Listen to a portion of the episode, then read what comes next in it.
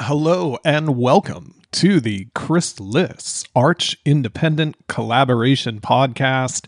If you are a regular listener to either of our shows, you know this is not the first time that we've done this simulcast.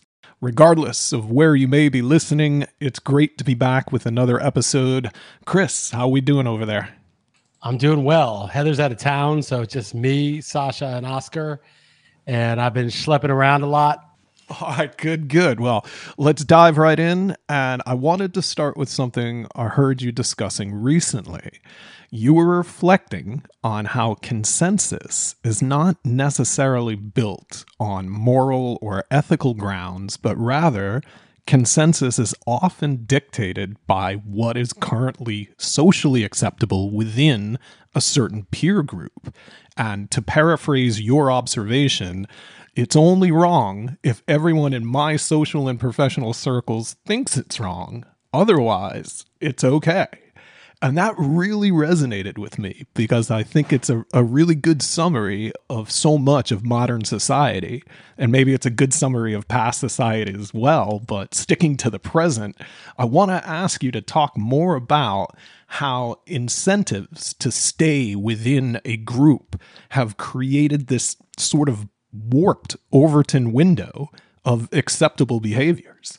Yeah, it's like the old Upton Sinclair quote that it's very hard to convince, convince a man of something on which his paycheck depends on him not being convinced or to explain to him something that his paycheck depends on him not understanding. And, you know, paycheck is a very narrow incentive, a narrow self interest. But I think it's not just your professional paycheck, it's your professional advancement, it's your social status, it's your social and professional sphere uh, in which you operate. Uh, and I think that you know one of the clever ways to get people to be on board with an agenda is sort of incentivize their particular spheres um, to have certain beliefs. And so, you know, it's not you're not really interested anymore in what's true. You're interested in what's agreed upon as acceptably true. And then the problem with that, obviously, is that um, it it basically forces you to lie, and there's this fine line between, you know, deceiving yourself. I mean, a, a lot of the people that you would ask that operate just completely outside, they don't care whether something's actually true, but whether their peers think it's true or whether it's advantageous for them to believe it. If you were to ask them, are your beliefs based on what's true or just what's convenient? They'd say, of course, what's true. But they've just redefined true in their mind to be what's convenient. So they don't even know they're doing this anymore. And it's funny, you know, Scott Pianowski, who's a fantasy guy, had a tweet the other day, or it was like a question or a poll or something. But basically, he was saying, like, you know, if you ask people, do they want advice that confirms their priors, that makes them feel good about their fantasy football teams? or do you want advice that's right, that's good, even if it you know makes you feel like you made some errors? And he said that most people will probably say that they want the correct advice, but actually most people really want the advice that makes them feel good. And I thought about that, and it's kind of the same thing. It's like most people want to believe what makes them feel, you know, comfortable in their tribe and what their peers believe. They don't really want to know what's true. They would say they want to know what's true, but in reality, that would have consequences for them. I think that we see this repeat throughout human history. I don't think it's anything new, and I'm not the first person to make the observation that a lot of our modern ideologies have a very religious type of structure to it. There's angels and demons, they have their scriptures and their totems, and it sure as hell seems like there's a lot of priests that are ready to scorn you if you don't strictly adhere to the orthodoxy I mean, just as an observation, the similarities between some of this, you know, modern leftist or woke, wherever the, the most popular current Overton window of society is, where it kind of used to be more over to Reagan era religious right. And I see the similarities, or at least to me, they seem so obvious. Anything you want to add to the whole this is really just a, a new form of religion conversation? Because it, it's the same thing. I think people always knew that a guy didn't put two of every animal in a fucking boat during a, a big storm, and then that's how we repopulated the earth, or some of the other crazy shit, you know, that was was accepted as the religious orthodoxy that carried through the Crusades, the Middle Age. But again, trying to stick with modern present times. Anything to add to the whole new religion conversation?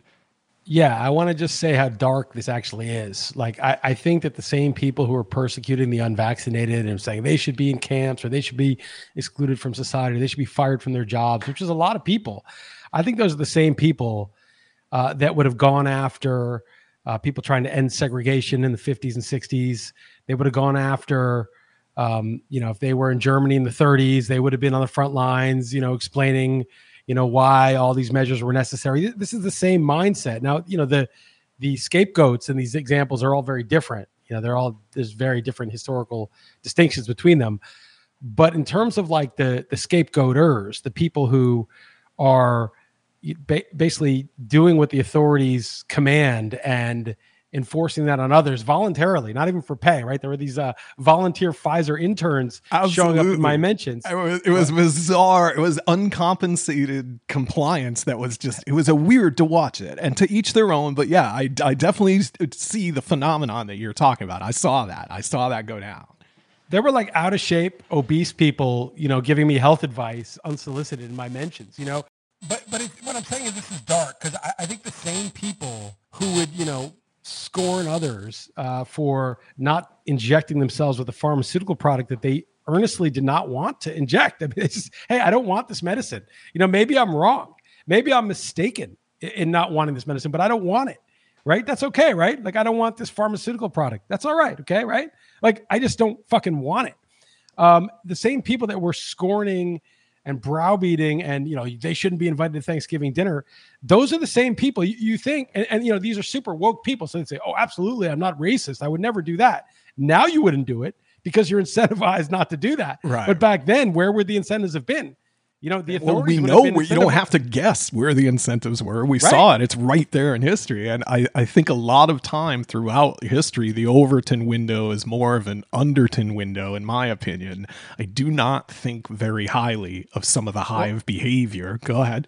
Well, well, well, think about this, right? So, like, like the only reason eh, these people know they've learned from their tribe and their tribe, it's not okay to discriminate against people based on race, gender, ethnicity those that's not okay so they don't do it but they did it to people who just had a different medical choice.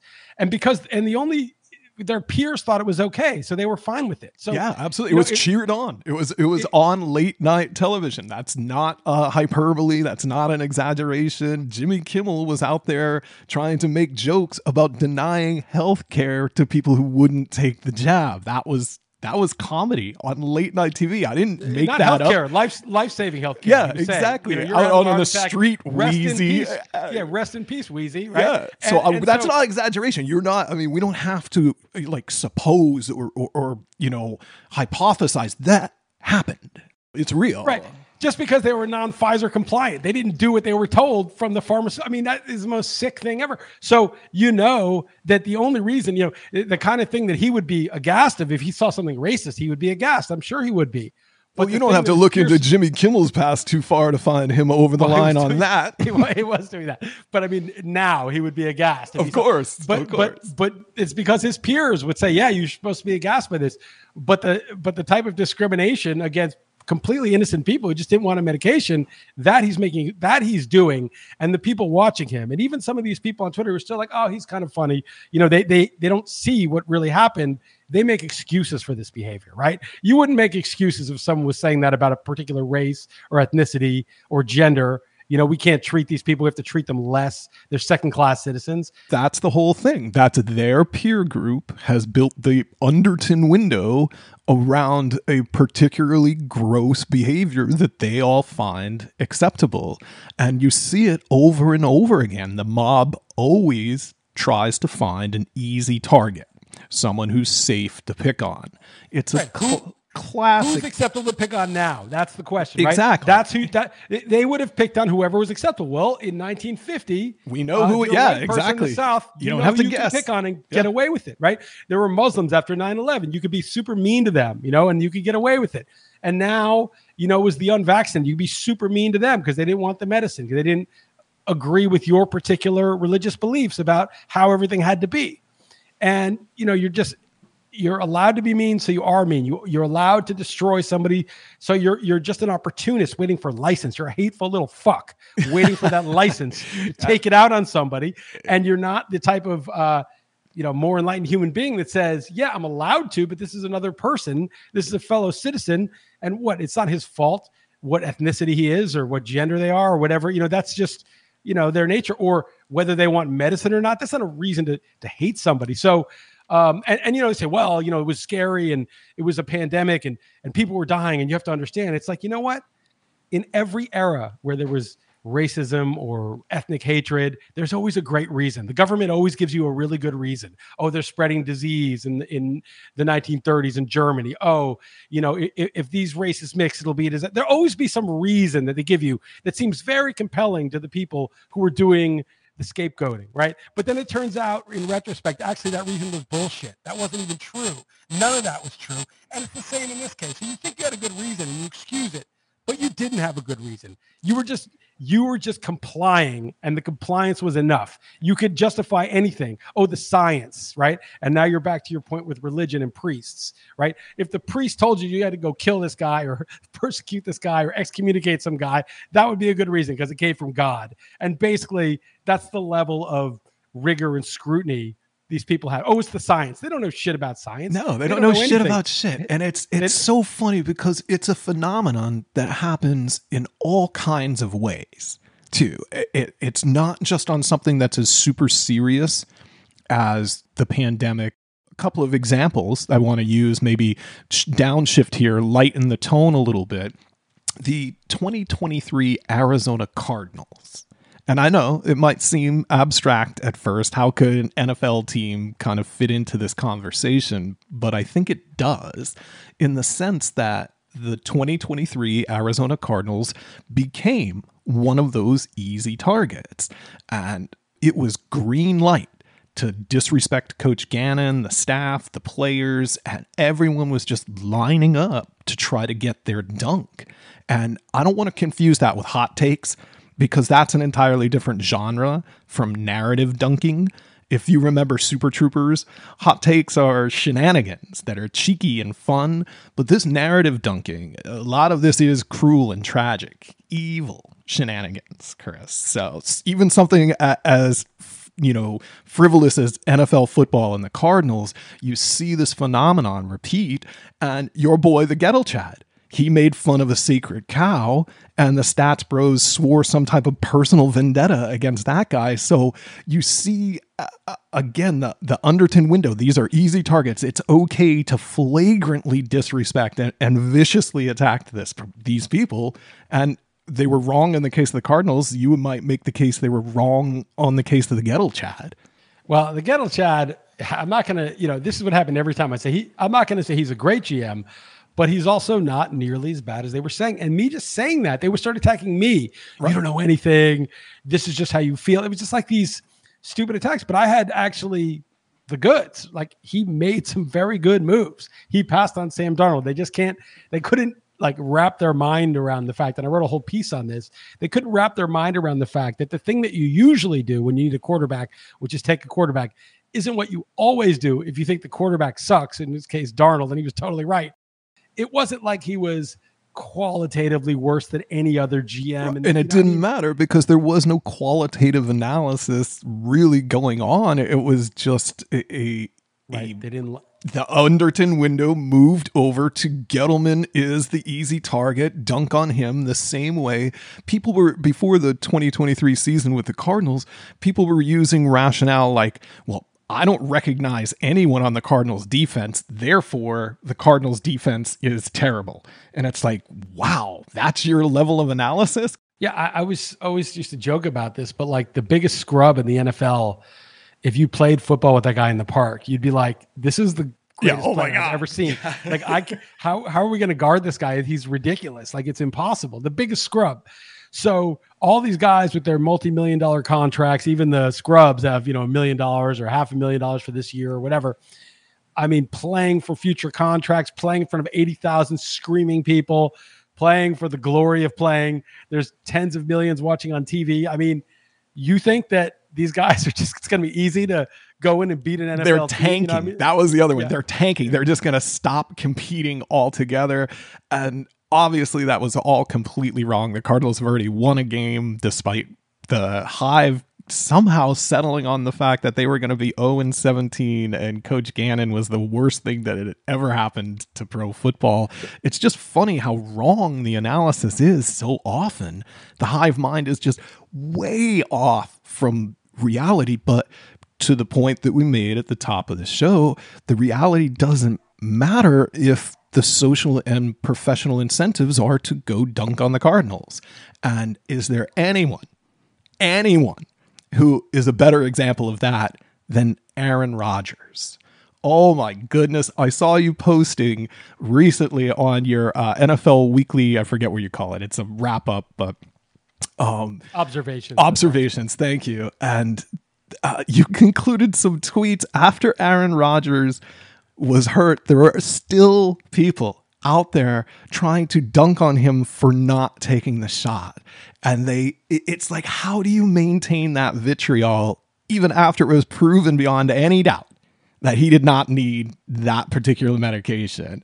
And whether he took it or not, it had zero effect on anyone else.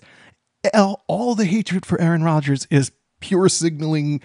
Y- You gotta have thoughts on this. This is crazy to watch this still happen in September 2023. Well, there's a quote, I think it's from Thomas Sowell, who says that uh, people forgive you for being wrong, but they'll never forgive you for being right. And, and and I, you know, that's what's really actually happening is like they're pissed because he didn't go along with the program, but they're even more pissed that he's totally right. Like they they can't they get, all they do is make jokes, right? And the guy did it today to me, which is so funny. He's like, "Oh, you channeling Tommy G?" When I made a post that was, I was like, "Do you have an issue with the substance of the post? Do you have an objection to anything in it?"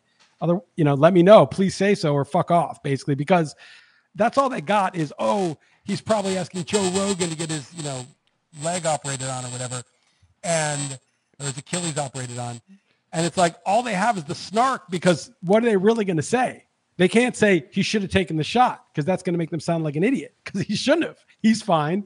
As we know it doesn't stop the spread. So and why is it their business anyway what kind of medicine he's taking? So you know they, they don't have anything on the substance so it's this weird snark and they're even more pissed but it's so weird because that you know i someone pointed this out a while ago there was jon stewart uh, back in like you know the bush years and his daily show was kind of it kind of ended up being a news show for a lot of millennials It became guess a lot of cutting edge. Yeah. During that time frame, that show, his voice really did become important. The same way that Joe Rogan kind of has the most important voice now. Jon Stewart was that voice at one point. right maybe it's not millennials because maybe it was us the gen x but Yeah, I think it was. I think it was it So- was late Gen X, Gen Y, whatever that crossover is. So, he, but his whole way of doing the segments was super snarky. He would like play a clip and then snark. Yep. And that became, it wasn't like a substantive takedown usually. Maybe there was some substance in it, but it was this whole way of being like Aaron Rodgers, ivermectin, LOL. You know, it was just like that was it. And you were supposed to just know uh, ivermectin, LOL, ridiculous. Um, but, but, you know, but they won't get into the merits of the claim. It'll be like, LOL, that and that started i think with the jon stewart where, where, where it's like so you, know a guy snarked at me today and was just like lol tommy g just throw that at me like yeah and what are you specifically trying to say about what i tweeted? Nothing. No response to that because there was nothing to fucking say because what i said was just act- factually true. So this is a, a weird place we're at where Aaron Rodgers is 100% right. They're super pissed, probably in part because he's right and yet there's this snark without substance and that's like a signal to everybody else like haha that's you're the you know we're still on the same team he's still on the wrong team Right. It's the has- it's a totem. It's a pure religious structure. Even after Aaron was shown to be correct. And that's the the punchline I think for kind of as I step back from the whole thing and just look at it and laugh because it's it's fucking priceless, man. what a what a world. So Aaron's correct. The thing that nobody talks about is him and Joe Rogan did not take the job and made full and complete recoveries incredibly quickly it's like, wouldn't you want to ask them, okay, man, what regiment did you use? Rather than ivermectin LOL, it should have been, yo, you you got well really quickly. You you look good. What did you do? You know, maybe it's something that is cost prohibitive, but I don't want to steer the conversation into the healthcare system and all of that. But I mean, talk talk about the the fact that no one ever speaks to the fact that how are you laughing at ivermectin, a, a Nobel Prize winning drug that's been used safely a billion times. Just a, a, miracle drug is what they call it. These guys, uh, and again, I'm not making a clinical study argument, but here's guys who have, you know, maintained physical fitness. They assessed the situation, they took a regimen, and they made full and, and quick recoveries. Why is that never talked about? You don't think in 2023, multimillionaires like Aaron Rodgers and Joe Rogan, who, as you said, are health fanatics and talk about health and can basically talk to anybody on the planet about the most cutting edge treatments for anything. They're the basically. experts. You don't think that those guys know more than your bullshit HMO doctor who's just doing a fucking, fucking cookie cutter recipe? You're like, talk to a doctor. I go to the doctor. If I go to the doctor, you know, so in Portugal, I just use the doctor. I basically tell the doctor the blood tests I want, and they say, right. well, Aaron Rodgers, Joe Rogan are probably 10 steps ahead of me. They have much more resources. They're, you know, J- Joe Rogan has a lot more resources. He talks about health. It's part of his podcast. Rodgers a professional athlete. He played at a high level through age 38, 39 in the NFL. He knows how to take care of his body. These people are the experts. I mean, exactly. You're not a doctor. Do you know how fucking stupid doctors are? I know a lot of them. Well, I don't want to make a blanket statement. Let well, me jump okay. in there and I'm say, saying, but okay, I'm, I'm, not saying every doctor, but yes, I am but, shocked when a doctor knows as much as I do about nutrition. Let me steer this back away from the doctors if I can. Um, the failure to assess true and legitimate expertise is just stunning because so many of them really do fancy themselves as intellectual powerhouses. My goodness, you've got a long way to go in figuring out how to properly assess expertise because you fail to do it pretty regularly.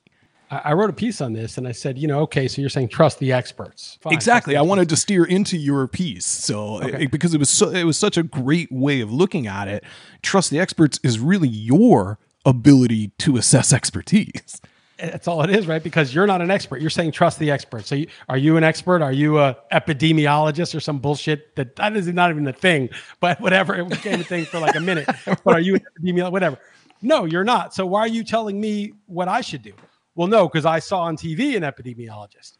I'm like, oh, I see. So you're not an expert, but you're telling me that you know which person to trust. So why would I think that you're an expert at assessing who's an expert or who to trust? You, you there's no evidence for that. So not only you not an expert, and your whole your mantra is trust the expert. So you're failing by your own criterion. You're you're not trustworthy. Okay. And then even if uh, I were to try to assess whether you were an expert in assessing experts, what if I'm not expert in assessing whether you're good at assessing? The Dunning Kruger of what happens if I suck at this and right, I just think I'm not, good at it. Whoops. yeah, I, am trusting you because because I think you can identify the right expert, and now we're all getting the injections, and we're all on the ventilator, and some of us are dead. Right.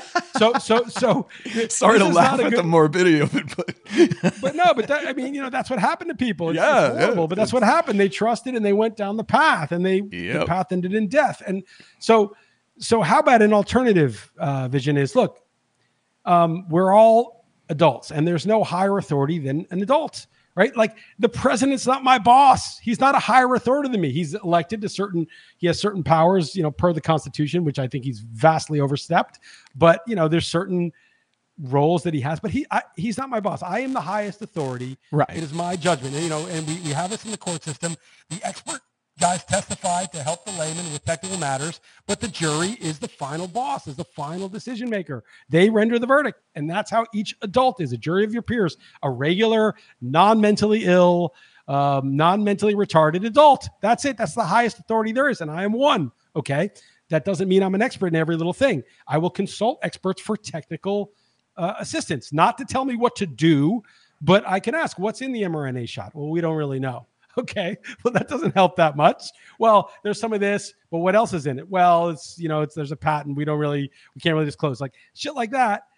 you know, I would ask questions like that of the experts, which I don't know, and I would inform myself, but it's my decision, and there's no higher authority than me. And if that's my attitude, and I'm on the hook for my own decisions, and I have skin in the game, my own health, obviously, we all have skin in the game with our own health. And eventually I start to see, oh, this makes me feel like shit. That was really bad. It made me really sick.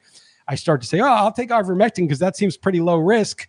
Um, you know, I, I, I feel like I, I start to develop heuristics, and over time, I feel like I'm a pretty good judge. Does that make me a quote expert? No, um, but it just makes me someone who you know I trust my own judgment. I'm not saying you should trust my judgment. That's up to you to decide. But I trust my own judgment.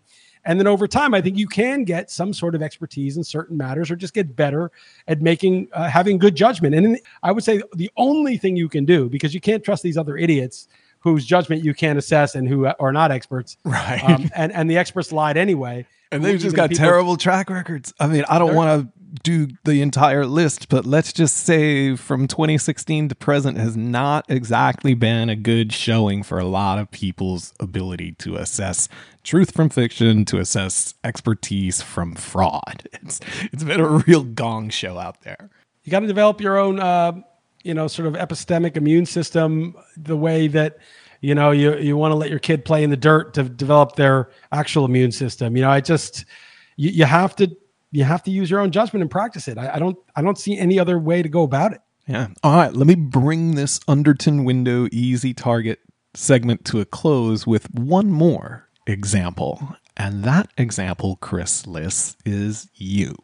Because in fantasy sports circles, you became one of those easy targets.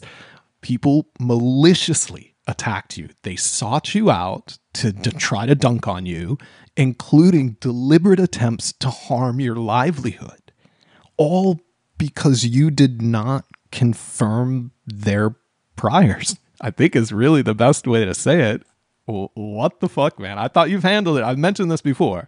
I thought you've handled it pretty well, but on your one of your more recent podcasts, as somebody who has done a lot of audio editing there was a cut that I'm so glad is on the floor, but I literally laughed out loud when you were saying, if you're trying to violate my rights because you, you think might makes right, I'm gonna cut not tolerate it. And whatever ah. whatever venom ah. must have come out it, i'm glad you left it on the floor. But now let me give you the floor and, and, i've got a dump button. So you know if you want any of this back you know i'll put the genie back in the bottle. But i got i got to poke at you a little bit because i mean i'm not going to belabor the thing.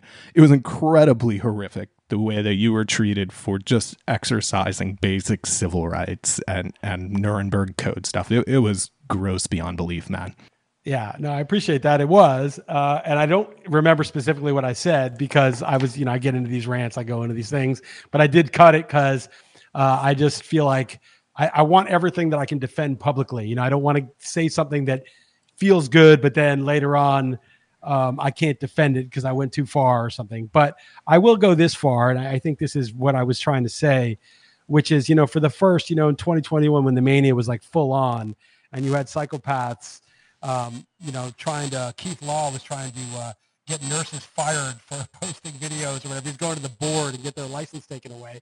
There were some psychos. That wasn't even me that he's doing that too, but worse stuff than what happened to me. And you had these just these people who were in a mania. They were caught up. They were like, you know, intolerant, hateful people caught up, you know, using like morality. Uh, there was a great quote by this uh, account I followed, just saying under the cover of mor- moralizing, basically to act out their mental illness, pretty much.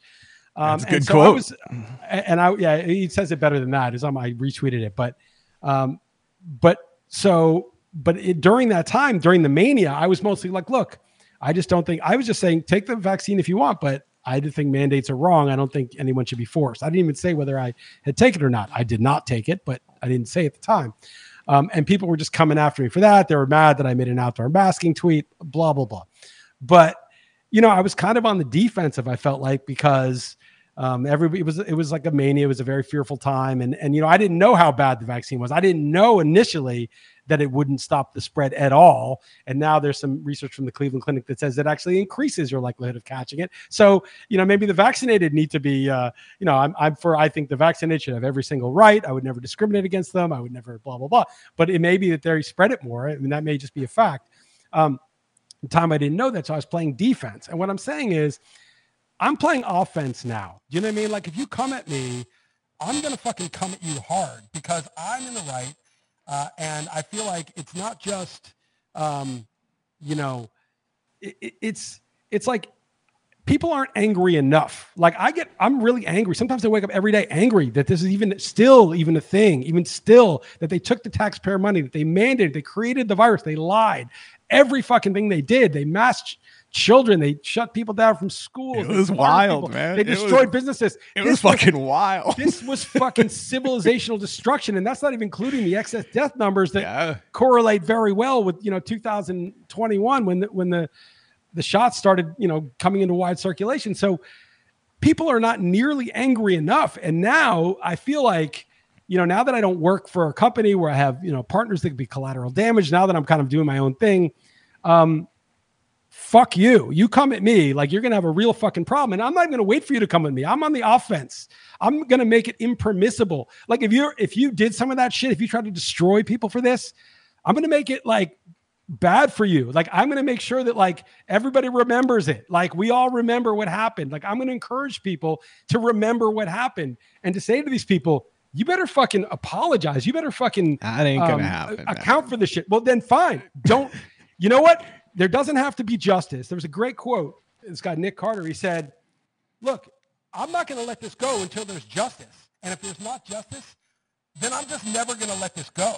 That's and where that's it's at. It, yeah. Right. Yeah, That's for sure. It. Like I'm like you're never going to be free of this. Like you're never going to be free of this because you did this and I saw it and I know it and you're not free. If you apologize, if you say, "Look, I was caught in the mania. There was no excuse for it. It was disgusting." That's respectable. Yeah, that's... I would say, you know what? We're good. That's yeah. it. That's all I need to hear because I luckily had good partners. I was a partner in the company you didn't really hurt me, right? It would hurt my feelings a little bit. Okay. That was it. But you didn't really hurt me. You didn't really harm me. I but the intent was there. I, the intent was obvious. Oh, the intent was there. Uh, yeah. I was a hard target, right? Like you couldn't really, you could hurt my feelings. That's about it. Oh, good point. Me, so I was right? calling it easy target. They thought you were an easy target, I'm but you turned out to be a, a little armored. You know, like, you were you were a killdozer. You were Chris yeah. Killdozer. I'm a killdozer. You know, you hurt my feelings a little bit. That's all. But but the point is, I'm never going to let this go. Do you understand? I know who you are. I know what you did, and I'm never going to stop bringing up what happened and the people that need to be accountable for it and to apologize. And if you did worse, if you try to get people fired, you might need to make you know some sort of uh, pecuniary uh, amends to those people you may need to like compensate them. Like they should sue you. You you should be sued civilly for that. For sure. You know, and then the people, the leaders of the countries that did this, the people with more power, they should be criminally prosecuted. So I would say apologize now because I'm never going to stop bringing this shit up. I'm never going to stop. And there may not be justice and they may not apologize. That's fine. Then you're always on the hook. You are always on the hook. I'm going to make the comparisons to the historical episodes. I'm going to make sure. And now you've memory hold the shit. You don't remember that it was you but other people remember it was you. The other people that you know were sort of on the fence and didn't really do anything atrocious, they remember it was you. And I'm going to keep making the point. So you know, I wake up angry. I wake up angry because there wow. hasn't been accountability. Second on battery acid over we're there. Done. we're done. You know, we're good. But if you don't account for this shit, I am never going to let the shit go. Do you understand? I will never let it go. I will never give you a moment's peace ever, ever. So because because it because to me that's a mission because because to me, but they're just going to move the what, Overton window away from you. And, so I mean, they can do whatever they want, but they did what they did, right? Like yes. like it, it's kind of like you know the princess and the pea, right? There's the pea under the mattress. You can put as many mattresses as you fucking want, but but you know what you did, and I know what you did, and you're going to try to forget it, but it's going to fucking nag at you consciously, unconsciously. Bad karma is bad karma, and I'm just saying, like I, I am like to me, it I, I, just feel good. It feels good to express this. It just feels right. It feels like it's the thing to do. I certainly have a good no- time not forgetting. So I am certainly in the camp where I, I'm not going to forget either. I might not be at 11 like you you've got your marshall is cranked up all the way to 11 here. I think I, am definitely uh, playing more of an I acoustic every set. day, yeah. every day. Into, into my writing into my work. I take the anger. You, you can't sit in anger and be powerless right? Because it's going to just suffocate you. So what you do is you wake up and this is energy and you put it into your creative work you put it into what you're doing. You put it into you know living well, man. Be- living well is the best revenge. Well, no, I'll it's... live well and do my take care of my health and all those things that I need to do personally. Right. But then when this emotion comes up, I'm going to channel this, you know, in my podcast, my writing, everything I do, the truth. And it doesn't matter, right? And I don't give a fuck, right? Like if you don't want to listen to me, you don't want to subscribe, fine. It's fine. I'm not scared to lose a subscriber. I'm not scared to people aren't going to listen. It doesn't matter. This is just all the energy I have.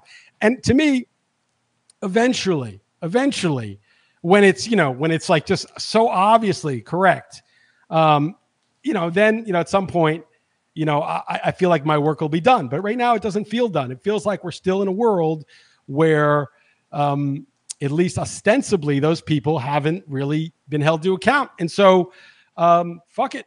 I'm a problem, you know. Like I, just, I, I just not gonna forget, you know. Like it's too bad. There's no escape, man. There's no fucking escape. Fair enough. Let's pause, cleanse the palate, and come right back with another segment. All right, all right. So, as I was checking the audio, it looks like there might be a little bit of distortion periodically. I'll have to check during the playback to see how bad it is. But our content is so good that I feel like the listeners are just going to plow right through it. Um, something else I heard on your podcast recently, here moving into a different segment. And if you're hearing this on the Arch Indie podcast and you're not currently subscribed to Chris's work that he was just talking about, channeling that rage into, podcast is now the Chris Liss podcast, and the Substack is chrisliss.com. I think you've definitely taken us all on a branding adventure homie. Say, what did you have? Like eight websites at one point? Help uh, me get the plug I mean, right. Get the plug right, please. It just, you know, it's it's chrisliss.substack.com and it's realmansports.com. Those are the only two sites you need to know. Everything else is there and they link to each other. So realmansports.com, you can link to everything else. Um, but I did I basically it was Real Man Wood, and then I realized that was kind of a joke and I was and it was getting very serious. So I changed it to just the Chris podcast. Way to go! Then, you put a suit on it. You, you, you tied it up. You, go, you went to just, formal wear. Yeah. It, it just was, you know, it was like this goofy joke that we were making all the time with Dalton, right. and then like the guys were good, but they just they couldn't really match what Substack had, you know, ready to plug and play. Sure. And sure. So I just ended up using Substack. It was just much easier, and so that's fair. I probably squandered some some time and subscribers, but it doesn't matter. Like uh, it just doesn't matter. Like as long well, as I can wake up every day, be motivated, have ideas, crank them out say what I want to say. I'm good, you know, and then see, you know, let the chips fall. Absolutely. And I have continued to consume the content. I heard the Update Your Priors show that included some Bayesian probability. And I want to maybe challenge you a bit on some of that. But first, real quick, anyone not familiar with statistical theories, our boy Tommy Bayes was a British statistician, philosopher from the 1700s. Bayesian theory is basically just the concept that when an answer is unknown, probability is influenced by past results and personal beliefs. Tommy Bayes' theorem gives us a formula, and we can compute how much weight you should give to results and beliefs in order to get the highest probability of the correct answer to the unknown. That's kind of real quick and dirty. There's all sorts of empirical hierarchical models, but you get the gist. You got past results, you got personal beliefs. What's the right mix to have the best guess at the unknown?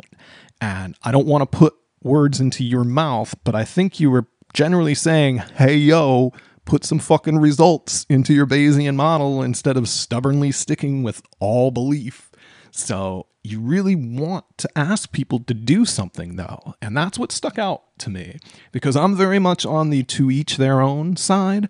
Hold on to whatever priors you want for as long as you want. I don't care. Um, but I recognize that you are still trying to persuade, which is obviously a better course than force. But why not just let people hold on to their priors if they want to if they want to have a silly Overton window and jab themselves a million times as long as they're not forcing it you know in this hypothetical assume there is no forced why bother well, I mean, you know, there's you got to separate two things. Like when I say update your priors, I don't mean legally you should be forced by law to update your priors. Right. No, but just like, just like I don't think legally you should have to being yeah you're not on health. the force you're not on the yeah, force right. side so, of the fence so, so which i again we couldn't we wouldn't be speaking if you were yeah, trying to force your I need to do that. I need to get on that you know i don't think people should um, let their health go to shit you know if you should help let themselves go i think i don't think people should not pay their child support you know like i think you just as an adult you have responsibilities. Take care of your kids, take care of your health, you know, try to earn a living to the extent you can, uh, to the extent you have the mental wherewithal to do so. You should try to do that. I think you should. I think that adults have responsibilities. And I was just kind of adding to that list, like update your fucking priors. Like, you know, you're just derelict the same way you'd be derelict if you weren't like making any money and your you know wife were supporting you and you weren't lifting a finger to try to get a job or to contribute in some way or uh, okay yeah that you're right. right. over it so i think what i wanted to push back at is aren't right. you basically walking by and yelling get a job is that not update your yeah prior? get a fucking job yeah, okay I mean, I mean, you're, you're mean, not you're not you're, you're brazenly no. doing it okay no no I, i'm not saying if you're an artist like get a fucking corporate job i'm saying if you're if you're doing art then you're doing art. If you're doing the dishes and taking care of the kids then you're doing the dishes take i'm saying contribute you know contribute. Like doesn't get a fucking job. I don't mean it like literally you have to work for the man. I mean just contribute in some way. Like you're an adult like fucking contribute and like maybe take care of your health right?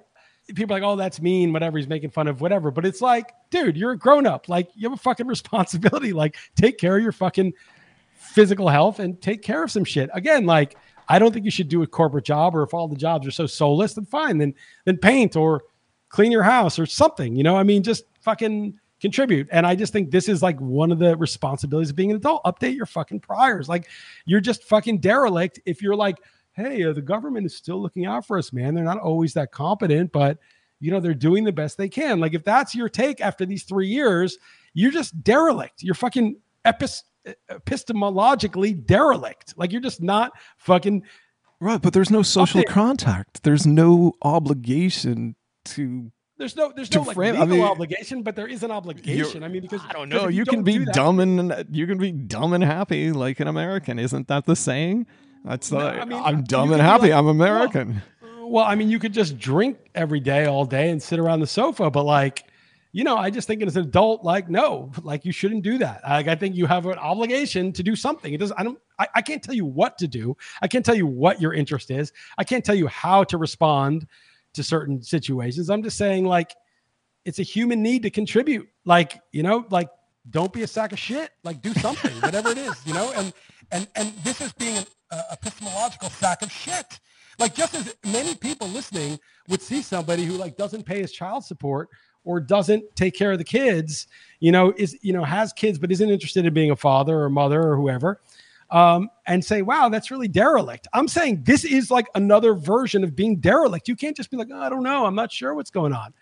Fuck that. Like, well, I'm on the other side of the fence. I think you can absolutely be. I don't care what's going on. Uh, the government's always trying to help me. I guess that sounds good. I'm gonna go with that. I mean, you you can you. I mean, you can again legally. You can do whatever you want. Obviously, I, I mean, I'm, I'm forcing it. I do the Arch Independent podcast. Just, I'm not a big fan of the government. I I just I don't see the point in trying to persuade normies that they should change and and radicalize or I, that's not even the right word because I don't think understanding that radical. yeah They're understanding that Hunter Biden's laptop is not fucking Russian disinformation it's not, is not radicalized. But you know what's radical is to hold on to the narrative right now. That's fucking radical. It's a denial of reality. Yeah. Radicals are, are, extremists. They're it's an extreme version of reality. The narrative. I mean, it is fucking bonkers to believe. Absolutely, I'm telling you. It, I noticed so, the guy who came at you today didn't say a word about Joe Biden repeatedly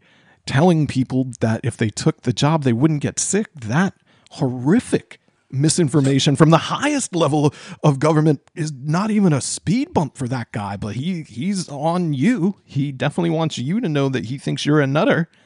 I mean, you're yeah. right. That's how bonkers it a, is. There, right, he's a million. His Overton window is so far skewed. They, these are crazy people. Yeah, these but people that's you're going to tell him to update his priors. You're going to try and help him get his window back. Fuck him. Well, Let him well, go. Yeah, well, well, no, no, I, am not worried about him per se. I, I just had fun with him, you know, for entertainment purposes. But my point is that if someone's in a cult, that's not good. You know, like uh, you, I just think like right. But what are you, Captain Savaho? You gonna go and get everybody out of the cult? Captain Savaho. Uh, I should have been, but no, I'm not gonna. I'm not gonna personally rescue you from the cult. I'm just giving the information that, by the way, you know, you probably learned at some point in your life that uh, being a useless sack and not handling your responsibilities is derelict as an adult.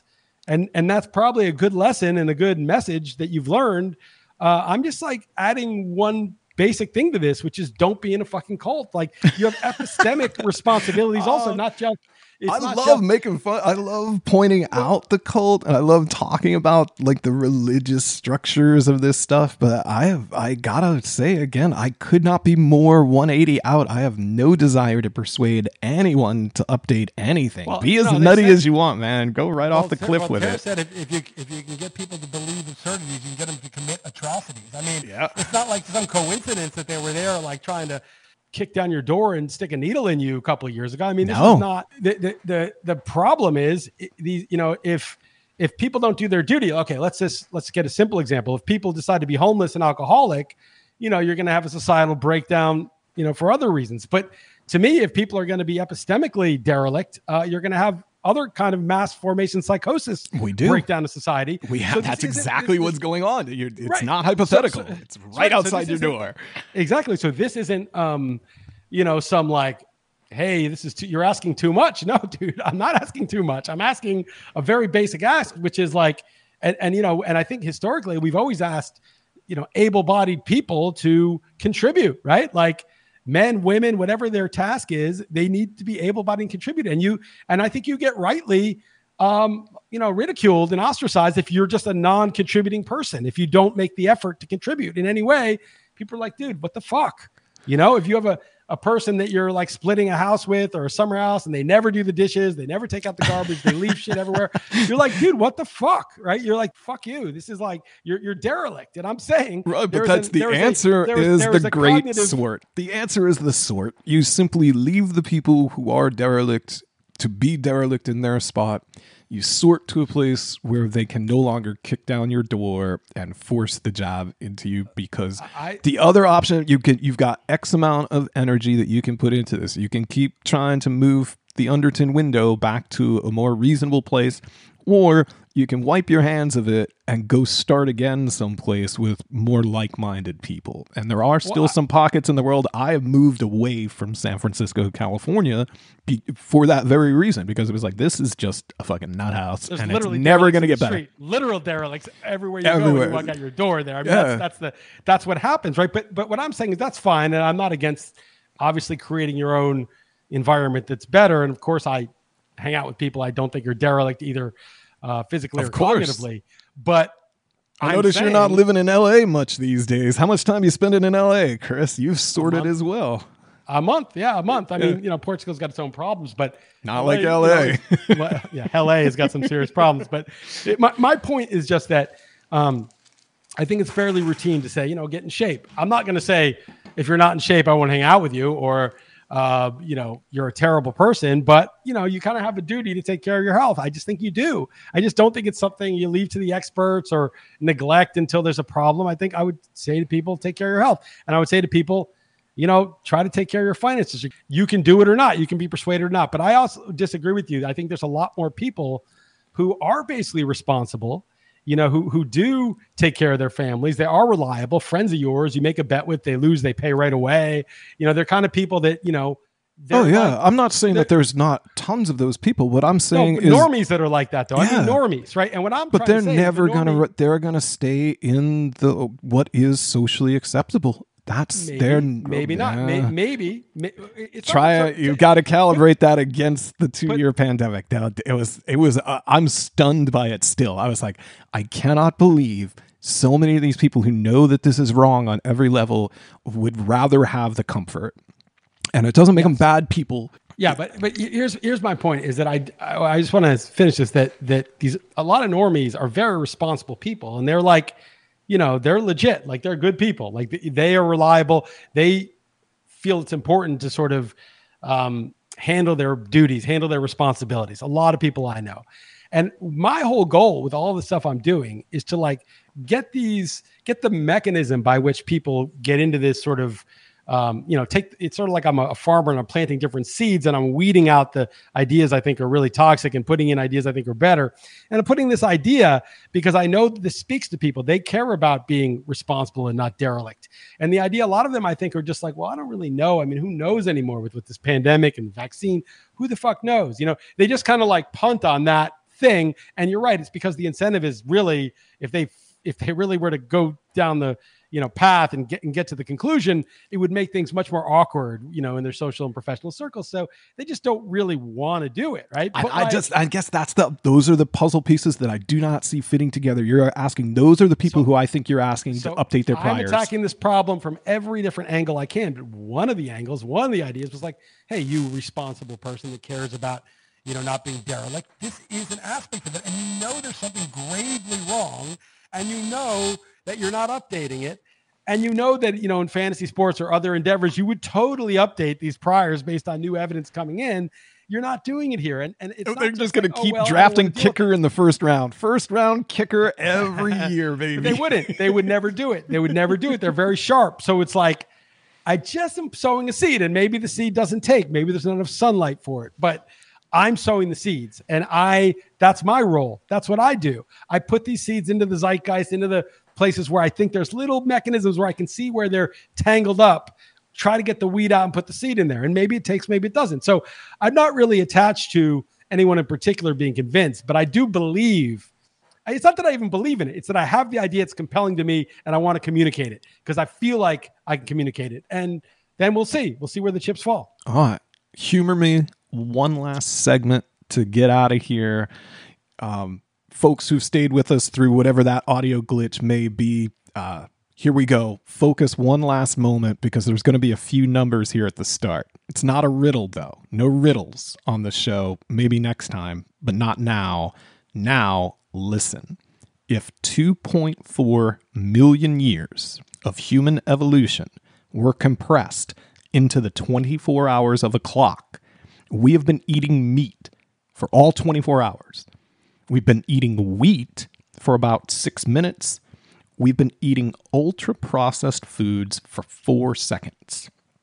24 hours on the clock is all of human evolution. All 24 hours we're eating meat. Six minutes we're eating wheat. Ultra processed foods, four seconds. Almost certainly, it's got to be a major contributing factor to the explosion in modern chronic disease. Chris, should ultra processed foods be banned? Or at a minimum, should the sale be restricted like cigarettes? You want those flaming hot Cheetos, Tubby? You got to be 18.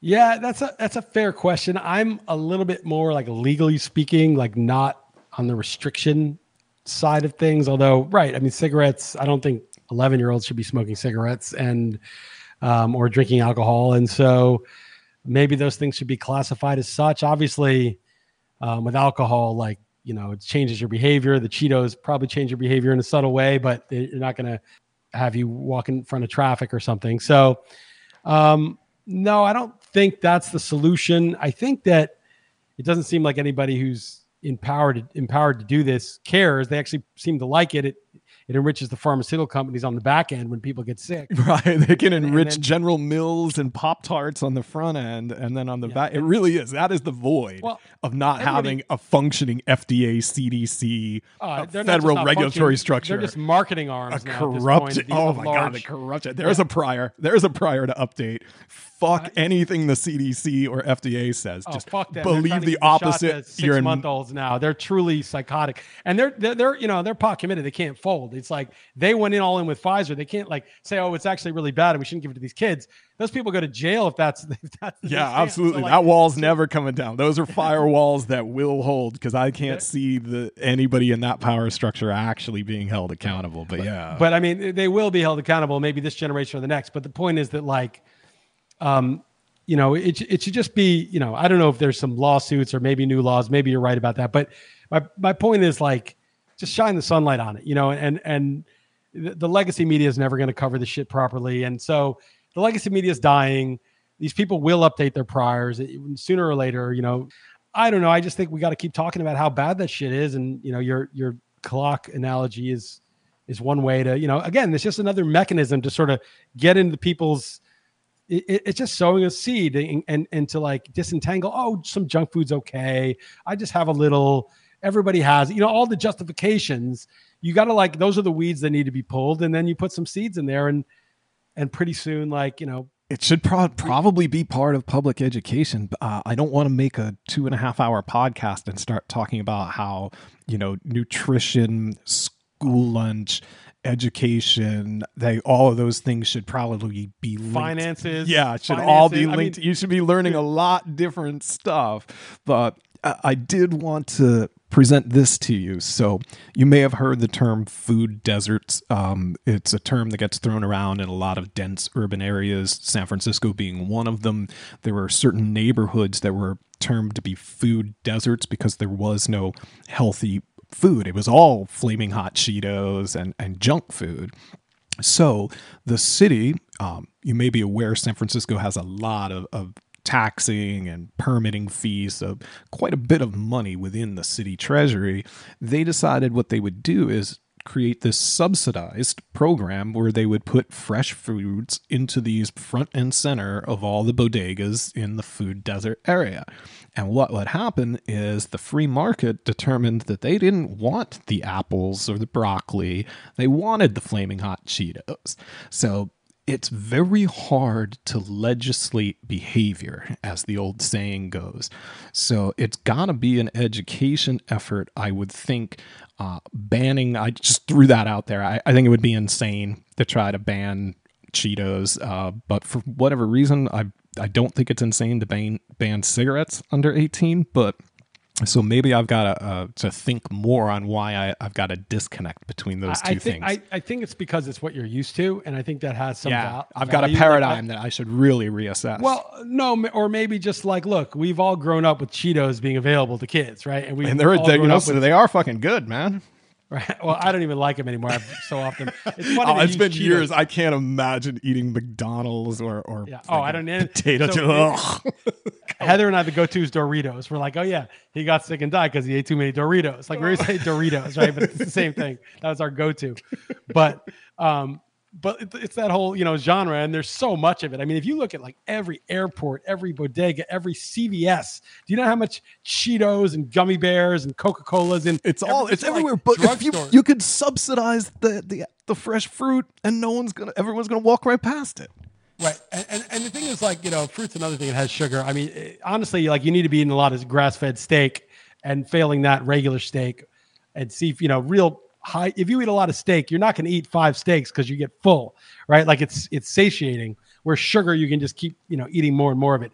So what these people need is steak, and actually, you know, in some of the food deserts, there's probably like you know Mexican taco trucks, and like the corn's not great, but like a steak taco is not the worst thing to be eating. You know, Oh, like it's pretty good. If I'm a poor person in San Francisco, I'm going to eat a bunch of tacos like every day and eat the meat, um, and you know try to go easy on the chips. But you know eh, the way you know, I mean, I, I'm a parent. I've I've daughter. It's it's hard with the food and there's so much shit. I get so annoyed with these other parents who just don't give a fuck.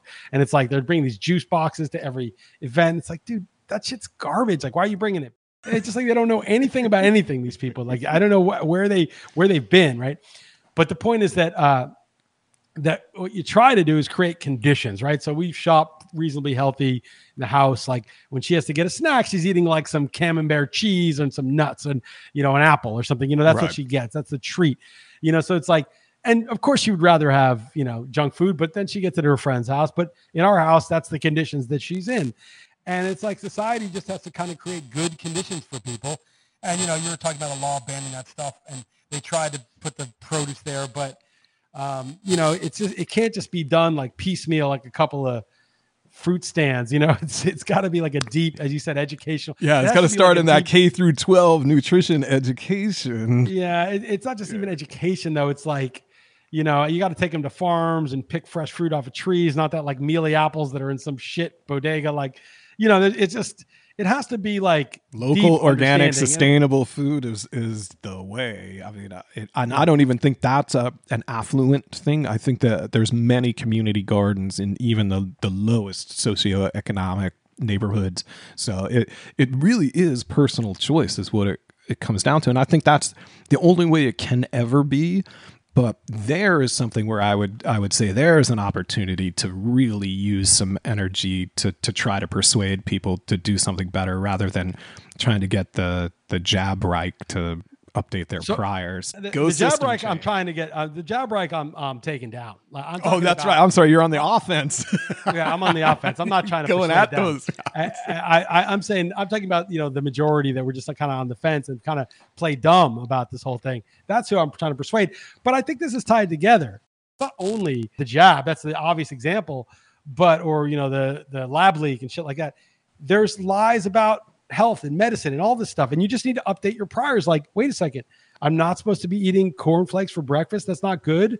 Cornflakes with you know pasteurized uh, milk and a glass of orange juice. That's not a healthy breakfast. No, it's not a healthy breakfast. Like, so update your fucking priors. Like anybody who looks into this for five minutes comes to the same conclusion. I don't always agree with what I eat and some other people I know who really know about health, but we all agree kind of what not to eat for the most part. I, I do think the updating the priors is the key, right? And and just and and just like these parents, like fucking what are you doing and and actually it was encouraging because this uh this french woman i know here well she's like a professional now like health consultant and she has these like serious corporate clients that are like you know billionaire you know like these big time guys now are coming to her and the you know and like one of this woman who's one of the you know who runs the school was like came to her and was like listen uh is orange juice not am i feeding my kids juice all the time? Is that not good? And she was like her reaction was like you don't know that that's not good? Like like you haven't even looked into that. Like that's just the first thing like giving them like a, a blast of sugar with no fiber in it at all um, is not good. not, and and not like the and thing, like you know she didn't know you know but i didn't know that in 2005 i used to come home from basketball and down a quart of orange juice in one sip you know? I was like oh it's organic fresh squeezed. It's good.